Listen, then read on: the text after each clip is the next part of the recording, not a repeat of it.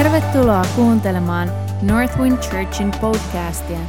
Avaa sun sydän ja odota, että Isä puhuu sulle. Me rukoillaan, että tämä opetus siunaa ja rakentaa sua.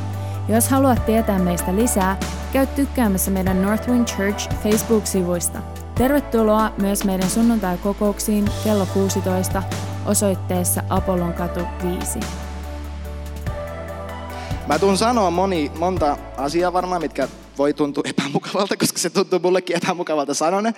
Siksi, että nämä on niitä asioita, mitä mä uskoin 25, melkein 30 vuotta itse. Ja nyt vedetään niitä päin näköä. Muistakaa, että kyseenalaistakaa kaikki paitsi Jeesus. Kaikki paitsi Jeesus. Jos se, ja myös älkää koskaan kyseenalaistako Jeesusta. Mitä ikinä sä luulet, että sä tiedät Jumalasta, mikä ei näy Jeesuksen esimerkissä. Siinä, miten hän eli, mitä hän puhui, miten hän kohteli ihmisiä, miten hän puhui Jumalasta, mitä hän puhui Jumalalle, mitä hän ajatteli itsestään. Jos sä et näe sitä Jeesuksessa, sun täytyy kyseenalaistaa se. Kyseenalaistakaa kaikki paitsi Jeesus. Ha, evankeliumi on oikeasti aika epämääräinen. Miettikää näin, 2000 vuotta sitten Rooman valtakunnan syrjäseuduilla, pienessä kapinallisessa provinssissa, puuseppä kuolee kahden roiston välissä. Ja 30 vuotta myöhemmin koko tunnettu maailma on kuullut suupelillä, ei Facebookia, ei Instagramia, suu, niin kuin suun teitse, joku 30-50 vuotta, niin koko, koko tunnettu maailma on käytännössä kuullut tämän hullun ajatuksen, että tämä puuseppä, joku juutalainen Nazaretista oli Jumalan poika, Jumala tullut lihaksi ja että hänen ristillä kuoleminen muutti kaiken. Miten tämä oikeasti käy järkeen? Jos me nyt mietitään tätä niin kuin ihan, tämä, niin kuin, ihan niin kuin oikeasti, eihän tässä ole mitään järkeä. Ähm, Paavali, joka kirjoitti, jos et sä tiedä kuka Paavali Paavali kirjoitti noin puolet Uudesta testamentista. Hän pitkälti vastasi suvereenisti siitä, että, no ei nyt suvereenisti pyhä se hoiti, mutta hänen kauttaan, siitä, että evankeliumi levisi niin räjähdysmäisesti koko Eurooppaan, tonne, mikä se on pieni asia suomeksi, miksi sitä kutsutaan. Hän kirjoitti Korintissa olevalle seurakunnalle näin. Sanoma rististä on hullutusta niille, jotka joutuvat kadotukseen, mutta meille, jotka pelastumme, se on Jumalan voima. Juutalaiset vaativat ihmettekoja ja kreikkalaiset etsivät viisautta, mutta me saarnemme ristiin naulittua Kristusta, ristiinnaulittua pelastajaa. Hän on juutalaisille pahennus ja pakanoille hullutus, mutta kutsutuille niin juutalaisille kuin kreikkalaisillekin, eli käytännössä kaikille tässä kontekstissa. Kristus on Jumalan voima ja Jumalan viisaus. Jumalan hullutus on ihmisiä viisaampi ja Jumalan heikkous on ihmisiä voimakkaampi.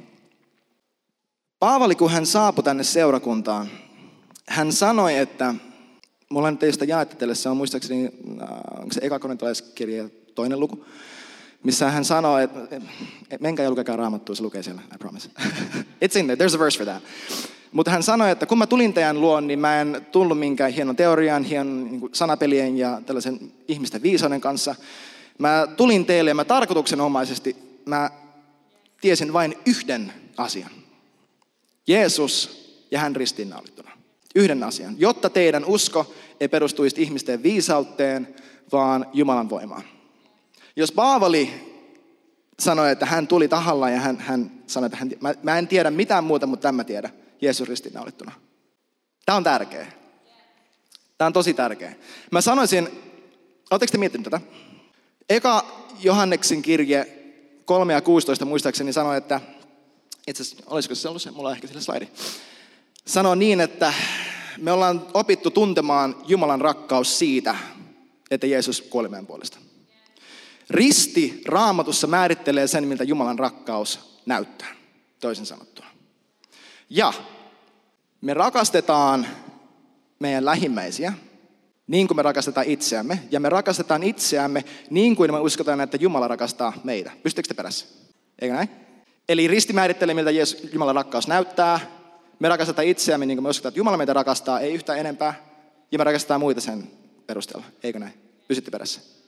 Joka eikö voita sitten sanoa, että se mitä sä ajattelet rististä, määrittää sen, kuinka hyvin ja millä tavalla sä saat rakastaa itseäsi ja sen myötä muita. Eikö näin? Eli yhtäkkiä tämä hyvin epämääräinen asia, että puuseppä kuoli kahden roiston välissä jollekin kukkulalla Jerusalemin ulkopuolella, tällä on kaikki välimaailmassa. Mutta mitä se oli, mitä oikeasti tapahtui, se on asia erikseen. Ja nyt heitetään kuule, heitetään vähän löylyä.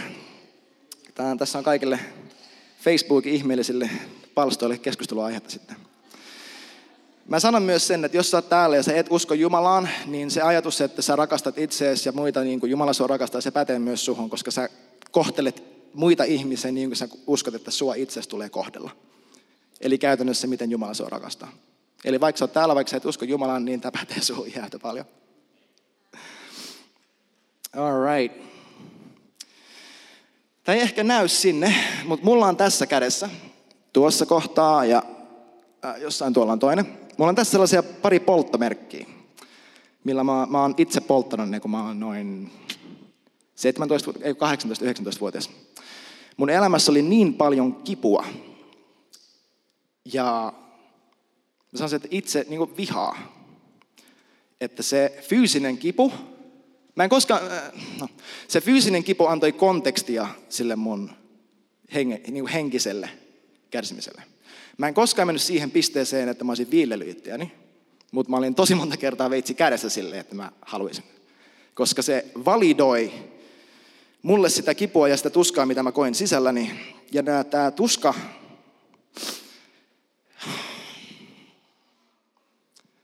ja tämä tuska pitkälti kumpusi siitä uskosta, että mä oon paha. Että mä oon lähtökohtaisesti paha. Mä muistan silloin, kun Mä elin sellaista elämäntyyliä, että mä dokasin kuusi päivää viikossa, mä poltin pilveä viisi päivää viikossa. Mä muistan siinäkin pimeimmässä paikassa, missä mä ollut. Mä vihasin itteeni, mä vihasin elämää. Mä rukoilin, että Jumala, jos mä kuolen tänä yönä, niin anna mulle anteeksi. Nukkumaan mennessä, tosi usein. Jos mä kuolen tänä yönä, niin anna mulle anteeksi. Ja mä sanoisin, että tätä mun ajattelu ei ainakaan auttanut se ajatus, että evankeliumi tarkoitti mulle sitä lähtökohtaisesti, että mä olin niin paha, että Jumalan piti tappaa joku, jotta mä kelpaisin hänelle. Tämä ajattelutapa ja tällainen penal substitution englanniksi. Mä en mene hirveän syvälle siihen teologiaan. Mä haluan, että meitä luette raamattua, koska se, se oikeasti tämä on, kannattaa lukea raamattua. Ne löytyy sieltä. Mutta tämä, ajattelu, että Jumala niin vihasi sitä syntiä, mitä me oltiin, että hänen täytyi tappaa, saa koko raamatun tunnetuimman jakeen. Eli Johannes 3.16, jossa sanotaan, että Jumala niin rakasti maailmaa, että hän antoi ainokaisen poikansa. Saa sen kuulostaa siltä, että Jumala niin vihasi maailmaa, että hän tappoi ainokaisen poikansa. Ja mukkelis makkelis meidän käsitys siitä, että millainen Jumala ohjimmiltaan on, menee aika kierroon, koska Sun on, mä en nyt pyydä mitään niin show of hands tässä, mutta jos sulla on tällainen kokemus, niin sä voit kuvitella, tai ja jos ei ole, niin sä voit kuvitella, kuinka vaikeaa sun on läht, niin kuin oikeasti syvältä, syvältä antautua täysin jollekin, jonka sä tiedät omaavan kapasiteetin satuttaa sua. Jos sä et koskaan ollut parisuhteessa, jossa on väkivaltaa, väkivalta, jos sä et koskaan itse kärsinyt väkivaltaa, sä tiedät täsmälleen, mistä mä puhun. Ja tällainen ajattelu siitä, että Jumala rakastaa mua siksi, että hän on saanut mun sijasta satuttaa jotain muuta, johtaa siihen, että kun, kun mä, no nyt mennään taas henkilökohtaisuuksiin, johtaa siihen, että kun mä mokaan, tai sanotaan, että jos mä mokaan, mä en halua, niin se on jos. Jos mä mokaan, Mä uskon, että Jumala, Isä, ilman että Jeesus olisi kuollut mun puolesta, pohjimmiltaan vihaa sitä, mitä mä oon. Koska sitten mä, ident, mä sen synnin kanssa mä ajattelen, että, että Jumala vihaa sitä, mitä mä oon, mutta onneksi Jeesus. Tämä luo sellaisen good cup, bad cup, hyvä kyttä, paha kyttä tilanteen, missä, missä isä on sellainen kylläinen hirviö, jota sä lähestyt lämpimin mielin siksi, että sä tiedät, että se on jo syönyt jonkun muun.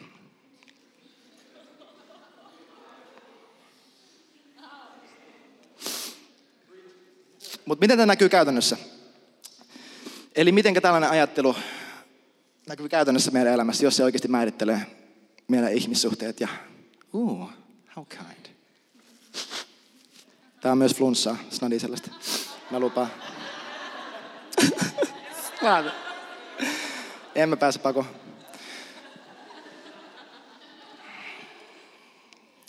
Mutta tämä johtaa siihen, että, ja saa olla eri mieltä, mutta tämä on mun oma kokemus. Mutta jos mä uskon, että Jumala suuttuu mulle, että hän kokee vihaa silloin, kun mä mokaan, niin mä itsekin koen vihaa silloin, kun mä mokaan. Mä oon itse kärsinyt itse vihasta aika paljon mun elämän aikana.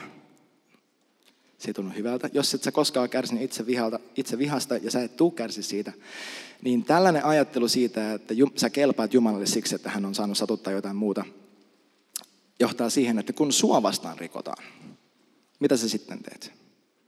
Suutukseen. Koeksä vihaa, koeksä niin sanotusti pyhää vihaa? Hölönpöly. Koeksä, että kun sua vastaan rikotaan, että sä haluat taistella ensisijaisesti oikeudenmukaisuuden puolesta, ihan sama kuinka aggressiiviselta se näyttää, vai rakkauden puolesta? Koska kun, jos mä oon huomannut tämän, tällaisen niin ajattelun niin syvälle hakattuna mun omaan kasvatukseen, siis mun vanhemmat ovat ihania ja he on tehnyt niistä, ne lähtökohdat, mistä he on lähtenyt, niin mä oon aivan hämmästynyt, että kuinka hyvin he on pystynyt mut kasvattaa. Siis he on, itse tulee aivan karmiista taustoista. Ähm, ja he on tehnyt oikeasti parhaansa ja mä oon saanut viettää tosi hyvän lapsuuden ja nuoruuden heidän kanssaan. Mutta, mutta kuitenkin tämä ajatus, joka mulla oli, kun mä kasvoin, että mä oon paha, että mä oon vihaamisen arvone. Onneksi Jeesus tuli väliin ja otti se hitin, jotta mä kelpaan Jumalalle. Niin mä näen sen niinkin syvällä, että kun mun oma poika, Toivo, joka on nyt kolmevuotias, katsoo tuossa äh, kännykkää, koska hän on hyvin aktiivinen nuori mies. Niin kun hän tekee virheen, sanotaan, että hän vaikka kaataa maitolasin, se valuu pöydälle itsensä päälle. Mä oon huomannut hetkiä, jossa mä oon suuttunut hänelle siitä, että hän on tehnyt virheen. Vaikka se olisi ollut vahinko, vaikka se olisi ollut tiedostettu, ja, ja mä näen, että hän itsekin kärsisi, niin mä oon huomannut itsessäni sen impulssin tämän viimeisen vuoden, puolen vuoden, muutaman kuukaudenkin aikana, luojan kiitos, vähenemään päin, että mä suutun silleen, että mitä sä oikein teet. Ja mulla tulee viha siitä, kun joku muu kärsii heidän oman käymänsä takia. Mulla on yksi läheinen mies mun elämässä, joka lapsena tippui jäihin. Hän oli hukkuva ja kun hän, hänet vedettiin sieltä pintaan ja, pää, ja pääsi kotiin, niin hän sai selkäsaunan. Siksi, siksi, että hän oli kämmännyt, hän oli vaikut, tehnyt niin tyhmän asian ja aiheuttanut itsellensä hätää ja muille, muille huolta ja muuta, niin hän sai siitä kyytiä. Mun Jumala ei ole tällainen. Mä lupaan, mun Jumala ei ole tällainen. Mitä ikinä sä luulet, että sä löydät raamatusta, joka tekee tälle, Jumalasta tällaisen. Kato Jeesuksen uudestaan. Ihan oikeasti.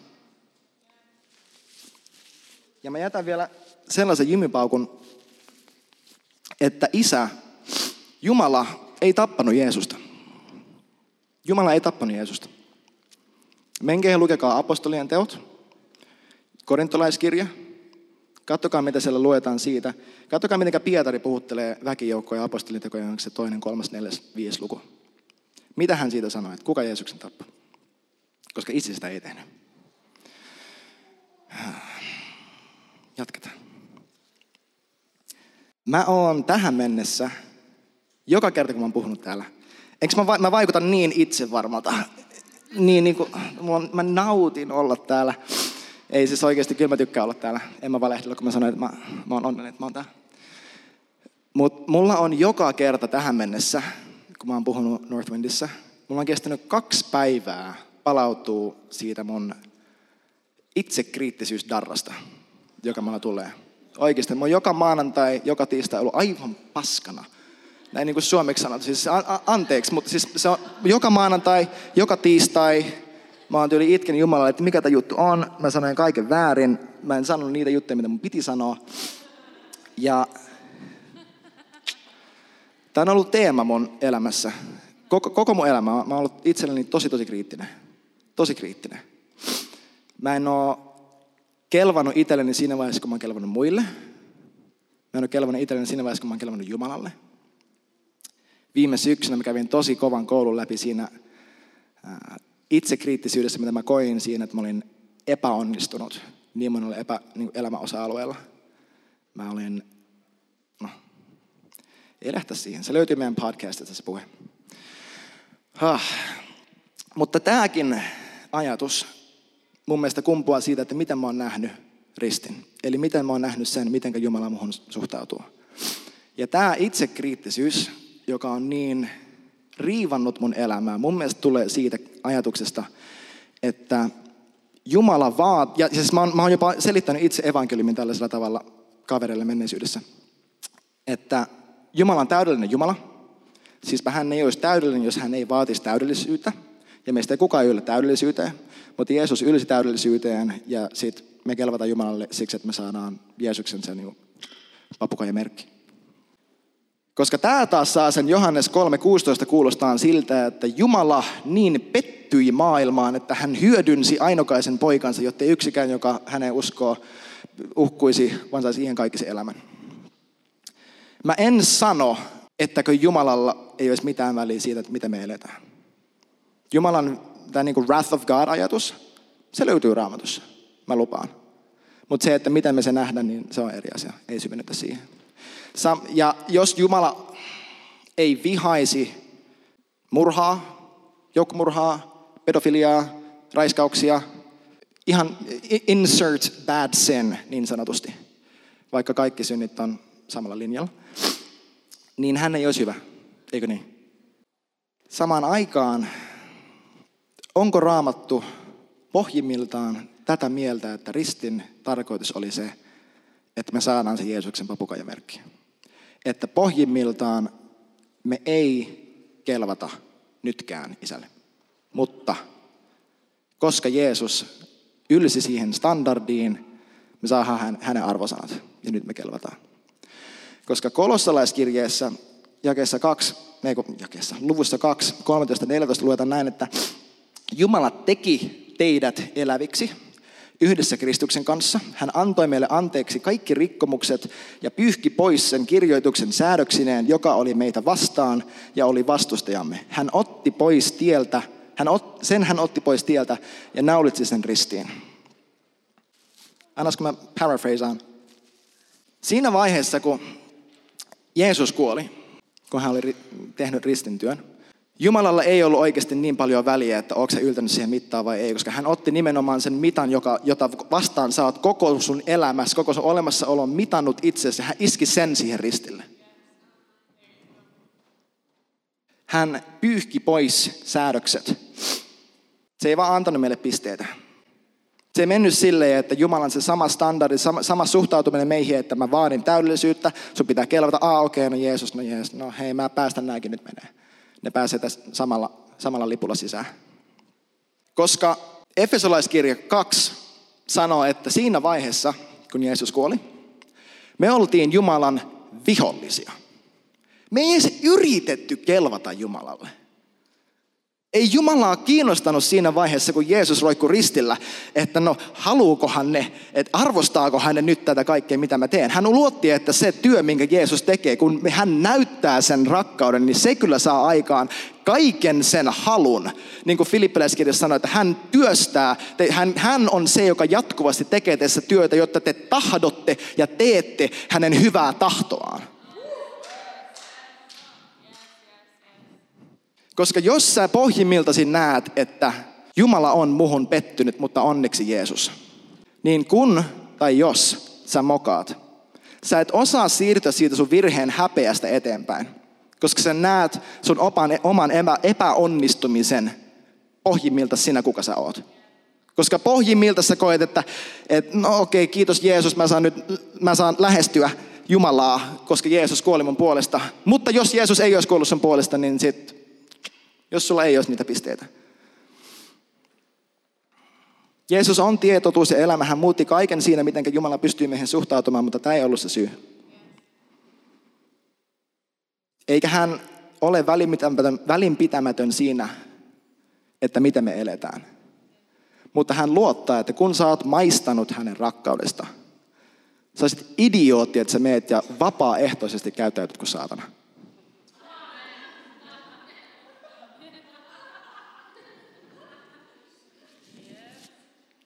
Ja jos sä koet, että Jumala on sua kohtaan pohjimmiltaan kriitikko, sä tuut olemaan kriittinen, jos et itsellesi niin ihmisille sun ympärillä. Silloin kun toivo välillä kämmää, me, me vaikka pelataan jotain, ja hän tekee virheen, hän pudottaa sen pallon tai mitä ikinä. Mä oon huomannut edelleen tämän saman saatanallisen impulssin itsessäni olla silleen, että come on man, yrittäisit edes vähän. Se on kolme vuotias. Oikeesti. Sen pitää pystyä Moi. Joo, se tietää, että siitä puhutaan. Se on niin rakas. Jeesus ei kuollut, jotta me vaan kelvattais isälle. Hän ei kuollut vaan, jotta me kelvattaisi isälle. Hän, ei, hän on jotain paljon enemmän kuin kelpuuttaja. Ja sun täytyy miettiä ja kyseenalaistaa sitä, että mitenkä Jumala suhun suhtautuu. Onko hän suha kohtaan niin kriittinen kuin sä itse oot? Mä joudun itse tekemään tätä koko ajan, joka päivä. Esimerkiksi eilen, kun me käytiin Jannen kanssa, mun veljen kanssa moottoripyörämessuilla, ja mä olin heti silleen, että ei vitsi, pyhä enkä halua tehdä täällä jotain. Hän, hän vaan haluaa koskettaa jotain mun kautta. Jengi tulee vastaan, mä näen, että tuolla on riivaa ja tuolla on masennusta, tuolla on itsemurha-ajatuksia, tuolla on, toi on pyörätuolista, tuolla on kepit, ja mä en tehnyt mitään. Mä en tehnyt mitään. Ja mulla oli koko sen illan jäätävän syyllinen olo. Siitä mä koen, että mä oon, mä oon tuottanut Jumalalle pettymyksen. Ja sitten hän muistutti mua tästä saannasta, jota mä olin valmistellut koko viikon. Testify.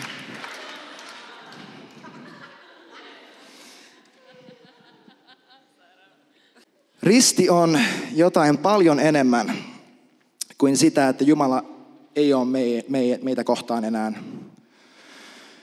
aggressiivinen tai sitä, että me nyt päästään sen rima yli. Nipin napin yhtä hienosti, kun mä pääsin IB-lukiosta läpi. Silleen, niin mä osuin siihen rimaan ja mä väkisin työnsin itteni siitä yli. Siis kaikki mun läheiset kaverit jäi luokalle, by the way. Siis ne ei päässyt lukioon läpi. Kaikki mun läheiset kaverit. Ei, vaan risti on jotain paljon enemmän.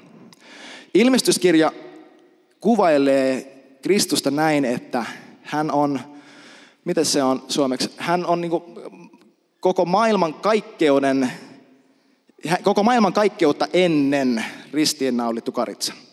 Ja tämä äh, hämmentävä jae, se on muistaakseni ilmestyskirja ensimmäinen luku, olisiko? Tarkoittaa mulle sitä, että Jumala tiesi siinä vaiheessa, kun hän teki maailman, että Jeesus joutuu kuolemaan.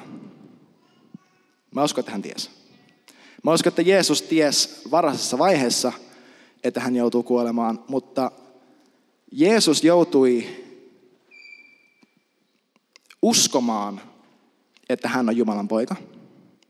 Hän joutui luottamaan, että se, että hän menee ja roikkuu ristillä, että Jumala tulee herättää hänet kuolleista – koska hän, jos hän teki sen, mitä hän teki, ainoastaan osoittaakseen, että mitä kaikki valtias Jumala pystyy tekemään hänen esimerkillä elämästä, niin se on meille hieno kertomus. Mutta jos hän teki sen, mitä hän teki, miten hän eli, esimerkkinä siitä, että miltä ihminen palaut, ennalleen palautetussa suhteessa Jumalan kanssa pystyy tekemään, sitten meillä on esimerkki.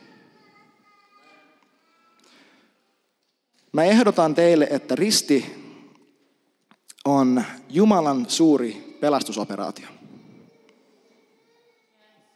Jeesus on se alkuperäinen action figure. Toinen korintolaiskirje jae luku 5. Ehkä mun, yksi mun lempipaikoista raamatussa, mä oon sanonut ennenkin. Lukee näin, jakesta 17. Jos siis joku on Kristuksessa, hän on uusi luomus. Vanha on kadonnut, uusi on tullut tilalle. Kaikki tämä on Jumalasta, joka Kristuksen kautta on sovittanut meidät itsensä kanssa ja antanut meille sovituksen viran. Sillä Jumala oli Kristuksessa ja sovitti maailman itsensä kanssa, eikä lukenut ihmisille heidän rikkomuksiaan. Ja hän uskoi meille sovituksen sanan. Kristuksen puolesta me siis olemme lähettiläitä ja Jumala kehoittaa meidän kautta. Me pyydämme Kristuksen puolesta, antakaa sovittaa itsemme Jumalan kanssa. Sillä Jumala oli Kristuksessa ja sovitti maailman itsensä kanssa, eikä lukenut ihmisille heidän rikkomuksiaan. Tajutteko te, että ristissä ei ollut kyse synnistä? Synti oli aivan toissijainen asia Jumalan mielessä. Ristissä oli kyse sovituksesta. Ja syntien anteeksi anto oli ainoastaan jokin se asia, mikä täytyi tapahtua, jotta tätä sovinto saadaan käytäntöön. Synti on hyvin pieni kysymysmerkki sun ja Jumalan välisessä suhteessa, jos oot syntynyt uudesti. Koska synti itsessään, kreikankielinen sana synnille hamartia, ei tarkoita sitä, miten me yleensä mielletään, että mitä synti on. Tällainen moraaliton munaus. Hamartia tarkoittaa, että sä koetat ampua jotain pistettä ja sä ammut ohi. Vahingossa tai tahalla. Mä haastaisin teitä mennä ja lukea esimerkiksi roomalaiskirjan ja katsoa, että missä kohtaa siinä mainitaan synnit ja missä kohtaa siinä mainitaan synti. Koska se, mitä Jeesus teki ristillä, ei liittynyt niinkään paljon siihen, että sun synteihin monikko, vaan syntiin yksikkö. Mä selitän. Mä tiedän, että kuulostaa metafyysiseltä, mutta oikeasti pätee. Roomalaiskirje 1 antaa tällaisen listan, että mitä maailmassa on tapahtunut, miten ihminen lankesi ja miten Jumala siihen suhtautuu ja Jumala lopulta antaa heidän mennä ja tehdä mitä huvittaa. Tämä käytännössä kuvailee synnin epäjumalien palvontana. Ihminen on luotu Jumalan kuvaksi.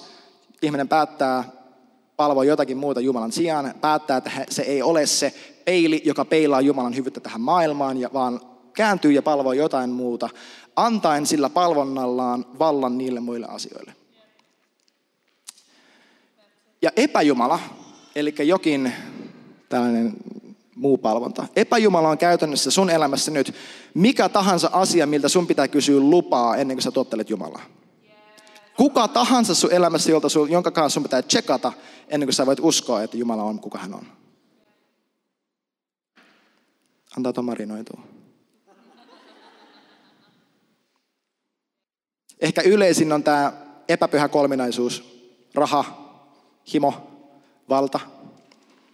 Meille jatkuvasti tarjotaan mahdollisuuksia vähän palvoa jotain näitä muita. Ihan koko ajan. Mulla on jatkuvasti mahdollisuus, jatkuvasti sellainen pikku ääni tulee aina päivän parin välein, että hei, miten olisi, jos tehtäisiin ihan pikku kompromissi arvoissa ja tehtäisiin toi keikka, jotta se saataisiin vähän niin kuin sisään lisää fiffeä ja ei se haittaa, vaikka vähän lipsuu arvot. Tai että entä jos mä kuitenkin hyväksyisin, että mä en ole ihan niin arvokas, koska mä en aja yhtä uudella autolla kuin toi kaveri. Entä jos mun arvo oikeasti mitataan vähän sillä, että mitä mun pankkitili sanoo? Entä jos mä jätän tottelematta Jumalaa siksi, että mä pelkään, että mä jään puille paljaille? Entä jos mä tekisin mitään päätöksiä siksi, että mitä raha mulle sanoo? Tai himo. Entä jos mä vähän, vähän alkaisin hakea huomioon naisilta? Vähän vaan. Entä jos mä vähän alkaisin lähestyä muita silleen, niin kuin, että mä haluaisin, että musta tykätään. Entä jos mä vähän alkaisin, äh, miten sanoisin niin maailmankielellä, ähm, harrastamaan mun seksuaalisia oikeuksia. Mä vähän niin kuin, vähän saisin itteni tuntua hyvältä, mä saisin sitä huomioon, mä, mä, mä olisin vapaa, mä kokisin valtaa siinä. Ja valta. Entä jos mä vähän silloin, kun mua kohtaan rikotaan, kun mua kohtaan tehdään syntiä, entä jos mä näyttäisin, Hitto mä nostan penkistä. Mä voin, mä, mä tapan sen. Entä jos mä vähän käyttäisin mun kapasiteettia olla tällainen juro-mies ja mä vähän painaisin sitä ärsyttävää tyyppiä alas? Entä jos mä dominoisin? Entä jos mä kontrolloisin? Se olisi niin helppoa. Meille jatkuvasti annetaan mahdollisuuksia, loistavia mahdollisuuksia palvoa kaikkea muuta, paitsi ainoaa, jolle kaikki meidän ylistys kuuluu.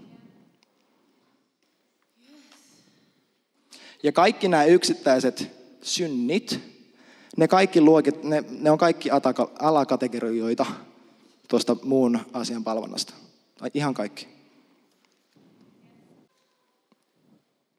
Eli Jumalalle, jos nyt palataan takaisin tuohon kärrylle, Jumalalla ei ollut ristin suhteen oikeasti sun yksittäisillä synneillä, sun pornoriippuvuudella, sun itsekyydellä, sun kaverille huutamisella, sun huonolla vanhemmuudella, sun himolla, sun asialla X. Se ei ollut se pointti. Kun sä katot ristiä, sun ei pitäisi nähdä sun syntiä. Koska se synti meni hautaan. Kristus on pelastaja. Hän ei ole kelpuuttaja. Hän ei ole kunnostaja. Hän on pelastaja. Jeesus on se alkuperäinen action figure. Se on se alkuperäinen action hero itse asiassa, ei action figure. That's weird. Että hän, tietysti kun me nähdään tämä silleen, että, että mä olin niin katala, että Jeesus raukka, kun hänen piti tulla ja kuolla mun puolesta. Ja me podetaan huonoa omatuntoa siitä, että supersankari on tullut ja pelastunut meidät ja uhrannut oma henkensä siinä samalla. Ja me koko meidän kristin, kristity elämä koitaan syyllisyyttä siitä, että me saadaan vastaanottaa armoa, joka estää meitä vastaanottamasta rakkautta. Mutta kun pointti ei ollut siinä, me ollaan potkittu Jumala ulos hänen omasta kämpästä. Me ollaan heitetty siellä bileet, me ollaan sytytetty se talo palamaan. Ja Jumala on se, joka tulee ja raahaa meidät kynsiä hampain vaikka tukasta ulos sieltä talosta. Itse uhraten itsensä siinä samalla. Hän teki kaiken, mitä se vaatii. Kaiken, mitä se vaatii siksi, että hän halusi sut. Ei siksi, että sä olit niin paska tyyppi. Hän halusi sut. Siinä, kun sä vihasit häntä, kun sä olit kapinallinen, kun sä olit katkera, kun sä et halunnut mitään, mikä edustaa Jumalaa rakkautta, mitään sitä. Hän sanoi, että just tuon mä haluan. Mä kuolen tuon puolesta. Tämä on mitä risti tarkoittaa. Jumala halusi pelastaa sinut, koska risti ei näytä sulle sun syntiä, risti näyttää sulle sun arvon.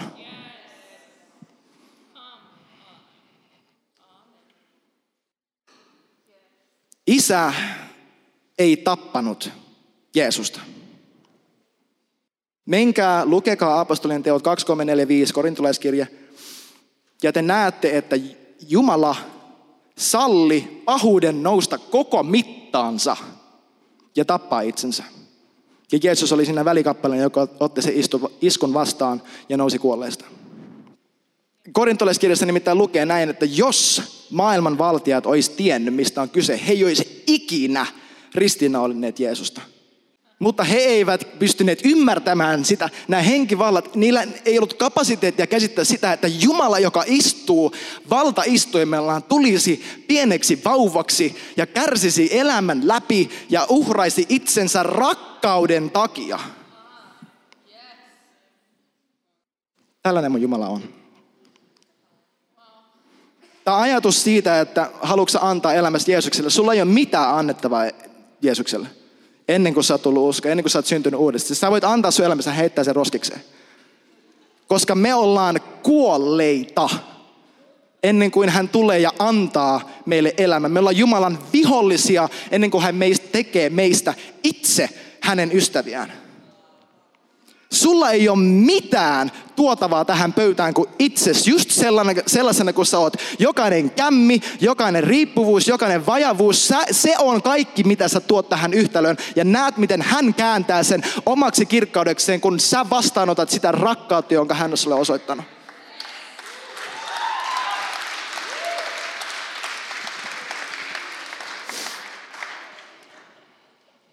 Mutta nämä pimeyden vallat eivät voineet vastustaa, vaikka niillä olisi ollut joku pikku kutina, vaikka niillä olisi ollut, tämä on liian helppoa, kun se antaa itsensä mennä. Siksi, että risti ei ollut kätevä keino tappaa. Jeesus oltaisiin voitu heittää kielekkeeltä, sitä itse asiassa yritettiin pari kertaa evankeliumissa. Hänet oltaisiin voitu puukottaa jossakin väkijoukon keskellä, myrkyttää. Miksi risti? Ensimmäisen vuosisadan aikana Jerusalemissa ja sen liepeillä ristinnaulettiin kymmeniä tuhansia ihmisiä. Parikymmentä vuotta ennen kuin Jeesus syntyi, ristinnaulittiin noin 2000 kapinallista Jerusalemin ulkopuolella. Jeesus kasvoi, voisi sanoa, että ristin varjossa. Hän tieti täsmälleen, mihin hän on menossa. Aivan täsmälleen. Hänet ristiin naulittiin ja hän valitsi ristin siksi, että risti oli ei keino tappaa, vaan keino häväistä. Se oli ennen kaikkea keino absoluuttisesti nöyryttää joku, joka väittää olevansa jotakin, antaa heidän roikkua puoli elävänä, puoli mätänä, samalla kun heidän omaiset kerjää apua, armoa ja antaa heidän virua pois ja ennen kaikkea häväistä.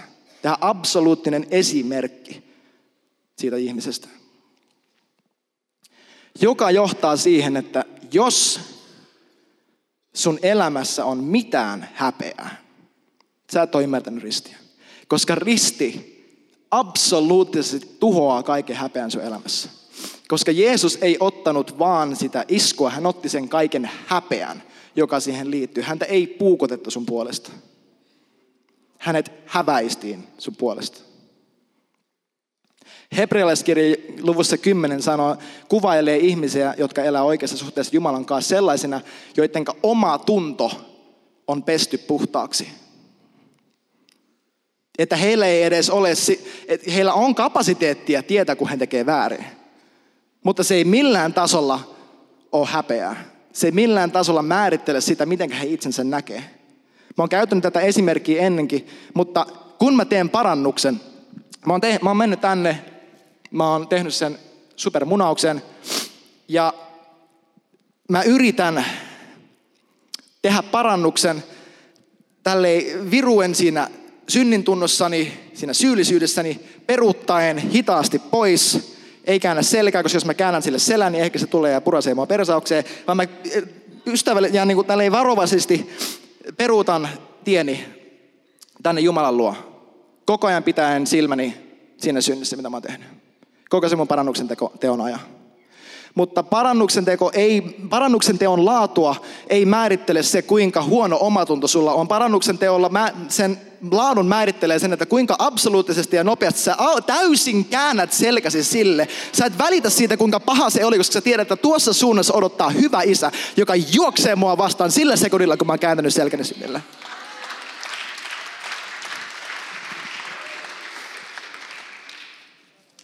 Kristus kuoli, jotta hän sovittaisi meidät itsensä kanssa, meidät Jumalan kanssa. Efesolaiskirjan luvussa 1 lukee näin, että Tätä armoa hän on antanut meille runsain määrin ja suonut meille kaikkia viisautta ja ymmärrystä. Hän on ilmoittanut meille tahtonsa salaisuuden siitä armon paljoudesta, jonka hän oli suunnitellut ja nähnyt hyväksi toteuttaa aikojen täyttäessä. Hän oli yhdistävä Kristuksessa yhdeksi kaiken, mitä on taivaassa ja maan päällä. Tai kolossalaiskirja, joka sanoo vähän eri sanoisena, että poikansa kautta itsensä kanssa kaiken maan päällä, ja tai, ah, sorry, että sovittaisi poikansa kautta itsensä kanssa kaiken maan päällä ja taivaissa, ja näin tekisi rauhan hänen ristinsä veren kautta. Ristin merkitys ei missään vaiheessa ollut se, että sä saat anteeksi ne pahat teot, mitä sä oot tehnyt ja pääset taivaaseen. Tämä koko käsite kaukaisesta taivaasta, joka leijuu tuolla avaruudessa, Tämä ei ollut kenenkään Jeesuksen seuraajan tai alkuseurakunnan mielessä. Tämä käsitys, käsite tuli vasta Platon aikoihin Kreikasta. He näki tämän ulottuvuuden ja taivaan olevan näin, limittäin, koko ajan. Kaikki yhteen, kaik, instant, se on tässä ja nyt. Siksi Jeesus sanoi, että taivasten valtakunta on tullut teitä lähelle. Se lähelle sana, jota hän käytti, tarkoittaa, että se on, se on tällaisen niin käden etäisyydellä. Ristin tarkoitus ei ole missään vaiheessa se, että sä pääset taivaaseen. Se on fantastista, että okei, okay, 70, 80, 100 vuotta versus iankaikkisuus. Okei, big deal. Kannattaa tulla uskoon, kannattaa viettää iankaikkisuus oikeassa paikassa. Mutta tämä on täysin toissijainen sille, että sä odotat sun koko elämä, jotta sä pääset johonkin paikkaan, kun ristin tarkoitus oli se, että sen sijaan, että sä menet taivaaseen, taivas muuttaa sisään sinuun. Kristus on se, missä maa ja taivas kohtaa. Ja hänen kauttaan seurakunta, seurakunnan kautta sinä.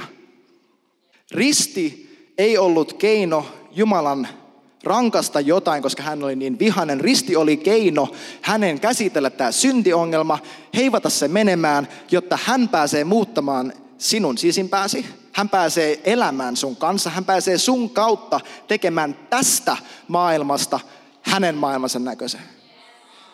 Risti on se keino, jonka kautta sun terveys, sun talous, sun ihmissuhteet, sun omatunto, kaikki näyttää siltä, miltä taivas näyttää. Koska meidän tehtävä, niin kuin mä sanoin, ihminen luotiin Jumalan kuvaksi. Meidät luotiin peiliksi, joka peilaa Jumalaa tähän, tähän maailmaan. Häntä ylistämällä, muotoutuen hänen kuvakseen, tuoda se isä meidän rukous oikeasti käytäntöön, jotta luomakunta heijastaa ristinsovitustyötä. Roomalaiskirja 8 sanoi, että luomakunta odottaa sitä, että minä tajuan, kuka mä oon. Tämä on mun vika, mä oon pahoillani, mä otan täyden vastuun. Mutta tämä on se evankeliumi, tämä on hyvä uutinen. Se, tap, se, se, että Jumala tappoi Jeesuksen, koska hän oli vihainen, se huutaa sulle tai sanoo sulle, että sä oot liikaa. Se, että Jumala Jeesuksen kautta kelpuutti sut hänelle sanoi, että sä et ole koskaan tarpeeksi. Mutta risti huutaa, että mä rakastan sua. Johannes 3, jakeet 16 ja 17 lukee näin, että sillä niin on Jumala maailmaa rakastanut, että hän antoi ainoan poikansa, ettei yksikään, joka häneen uskoo, hukkuisi, vaan saisi iankaikkisen elämän. Ei Jumala lähettänyt poikansa maailmaan tuomitsemaan maailmaa, vaan sitä varten, että maailma pelastuisi hänen kauttaan.